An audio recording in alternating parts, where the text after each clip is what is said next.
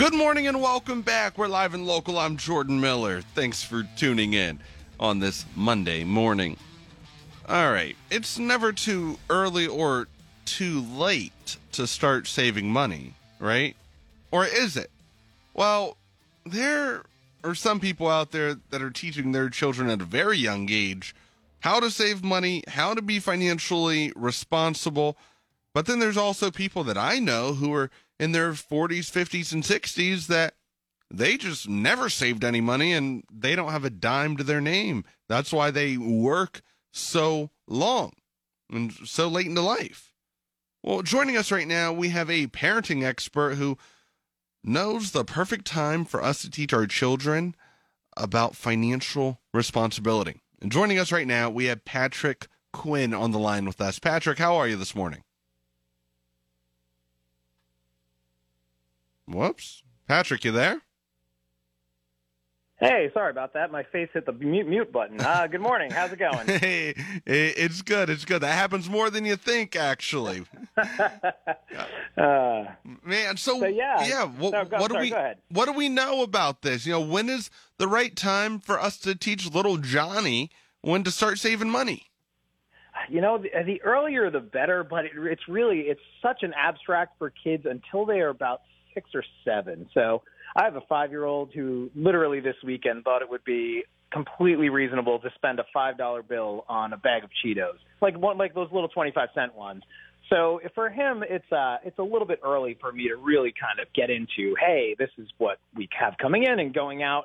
Um, but once they get to the age of seven or eight, that's a good time where they're able to really kind of put together the pieces of things cost this much. I only have this much. You know, what can I really afford? What can I do with my money? Yeah, yeah, no, for for real. And I know people that I still question that while they're in their mid twenties, upper twenties, early thirties. I'm like, well, I'm like, you don't have any money, but but you're going on this trip. Why?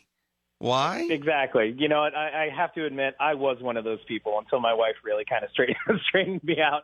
I did not have a lot of uh, a lot of financial knowledge coming out of high school or or even college, to be honest. You know, I was really relying on other people to watch my money and to uh, you know keep track of things, but I didn't have a really good understanding of you know I knew how much I had and I knew what I could afford, but I didn't have a really good understanding of how to save or you know the uh, the the concepts of of investing and things like that. And kids these days would really benefit if they get that knowledge from their parents, if their parents help them to show them how the best way to manage their money and become financially independent would be.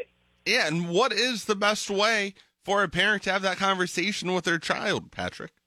Uh, you know what? The best way, and this goes, and this isn't just for you know money or anything like that.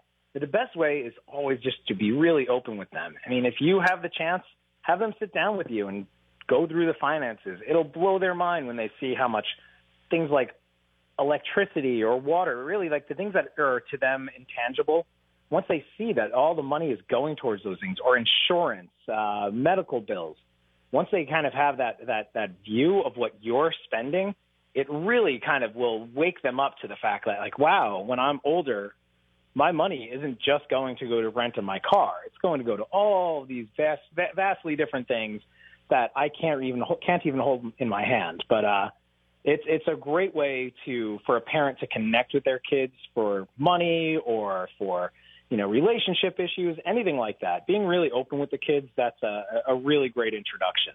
Yeah, I think that is a great introduction, Patrick, to to think about that. And I've never thought about it that way. You know, sitting down and just being open and transparent with with your children when it comes to how much money you're spending. Now, should a parent be open with their child and let them know how much money they have saved up and how much money they make? Um, you know, I guess that that would go case by case, but for me, I'm always I always try to stay open with my kids. I let them know, but I, I let them know it's it's a that's a family thing, you know. Let's not go out and and spread the word on how little dad makes. It's more just uh let's let's keep it within here. But that's also a great lesson is, you know, if things are going not great, it's a really good time for the kids to really look at the stuff and you know really gonna understand that you know, parents can struggle too with their money, or they could be doing great with their money, but they, you know, they're trying to figure out what they should do with it. So, um, so yeah, staying open with them with with the kids is great, and but really base by base, I mean, sorry, case by case basis um, for who should and who shouldn't share all of that with their kids. Yeah, yeah, no, I I'm someone who my wife and I uh, we've been married. It'll be a year this this July, but we've been together eight years total, and she has never known how much money I had, you know, prior to us essentially sitting down and doing our taxes together for the first time this year.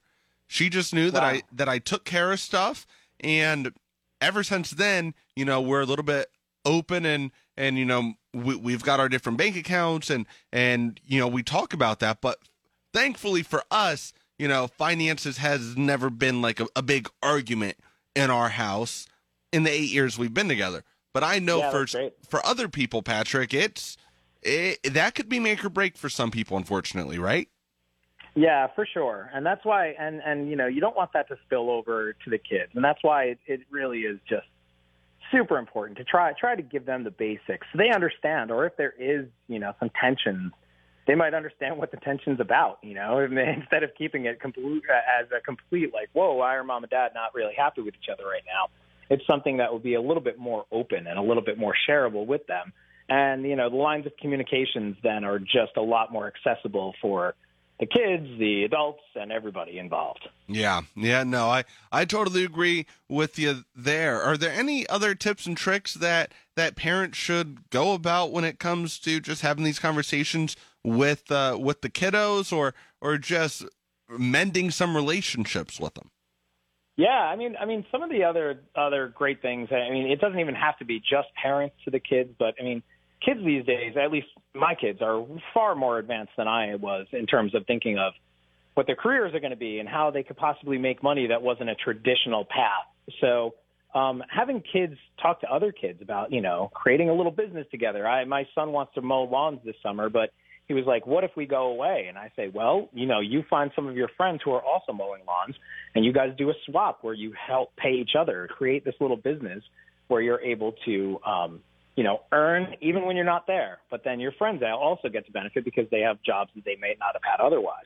So having those like kind of social um, communities where the kids are also talking amongst themselves and helping each other out, that's also a really great way to uh, to have the kids kind of start learning about you know how to save money, what they should do with their money, and how they can you know manage themselves at when they are outside of the of your care when they're a bit older. Yeah, and you're never too young to start with that entrepreneurial mind. I mean, really, exactly. I know people fifth and sixth grade now that that you know they're trying to start their own businesses and whatnot. But social media, TikTok, that is a good influence that that that does have. I would say. Yeah, definitely, definitely. And I mean, they say that you know positive and negative, but they, there's a lot of positive on there of these people that are, you know, they're they've got great little businesses going. They're making money online, in person. So it's uh it's nice for the kids to be exposed to that and in certain aspects. Yeah. Well, hey, we appreciate you taking the time, Patrick, and and we'll have you back on to share some of these parenting tips and tricks some other time because right now I see far too many people because of social media. We're talking about money here.